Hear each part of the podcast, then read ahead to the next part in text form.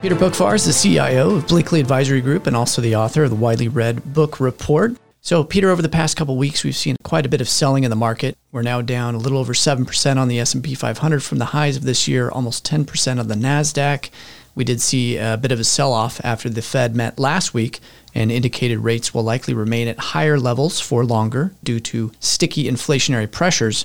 What's the current market outlook as you see it? Well, I think the reminder from the Fed that even if they're done raising interest rates or almost done raising interest rates, they're going to stay high for a while. But I think very importantly here, over the past, call it month to six weeks, has been the rise in long term interest rates. Because there's been this belief that, yeah, inflation is decelerating, which it is. The Fed is almost done raising interest rates, which they likely are, and everything would be fine. But this rather notable rise in long term interest rates, and not just in the US, where the 10 year yield has basically gone from three and three quarters to four and a half, uh, the rise in interest rates on the long end of the yield curve has been global.